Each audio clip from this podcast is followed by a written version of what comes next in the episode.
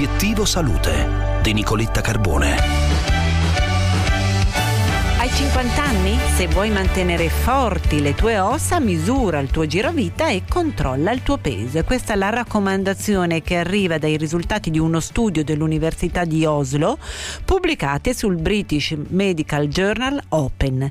In linea con noi per un commento il professor Andrea Giustina, professore ordinario di endocrinologia e malattie del metabolismo all'Università Vita Salute San Raffaele di Milano. Certo, è uno studio questo, questo norvegese interessante interessante che va sostanzialmente a confermare quello che eh, da tempo diciamo, cioè eh, noi abbiamo tradizionalmente pensato che la magrezza sia un fattore di rischio per la fragilità e la fragilità scheletrica, ma eh, nel tempo, negli ultimi anni, si è capito che anche l'obesità eh, può essere un fattore di rischio per la fragilità e la fragilità scheletrica e eh, anche per la sarcopenia. Tanto è vero che oggi sempre di più si identifica un fenotipo cosiddetto obeso sarcopenico che è a rischio di sviluppare non solo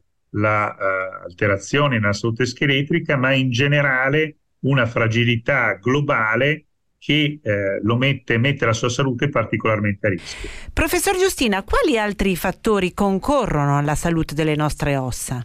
Beh, allora, sicuramente diciamo, abbiamo fattori eh, alimentari che sono importanti, non dobbiamo mai dimenticare che diete troppo rigide, anche condotte in donne giovani, eh, prive magari di latticini, possano eh, influenzare negativamente lo scheletro, perché noi sappiamo che lo scheletro per essere veramente efficace nelle sue funzioni deve essere adeguatamente mineralizzato e in questa opera di mineralizzazione l'altro fattore strategico è la vitamina D, eh, in quanto senza vitamina D non possiamo assorbire il calcio che dobbiamo introdurre con la dieta e quindi la nostra mineralizzazione ossea ne viene danneggiata.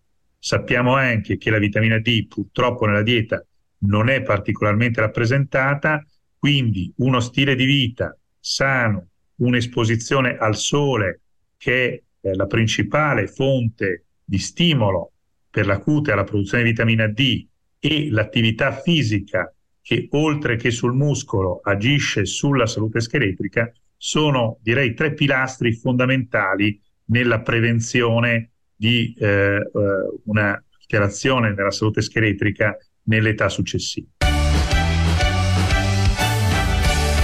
Bene, per oggi è tutto. Tra poco Mailog vi lascia Gianluca Nicoletti. Vi ricordo che sulla pagina Facebook di Obiettivo Salute, come ogni giorno, trovate le nostre video interviste. Oggi alleniamo la nostra memoria a breve termine. Con noi il professor Giuseppe Alfredo Iannoccari che ci proporrà test e quiz. Un saluto da Nicoletta.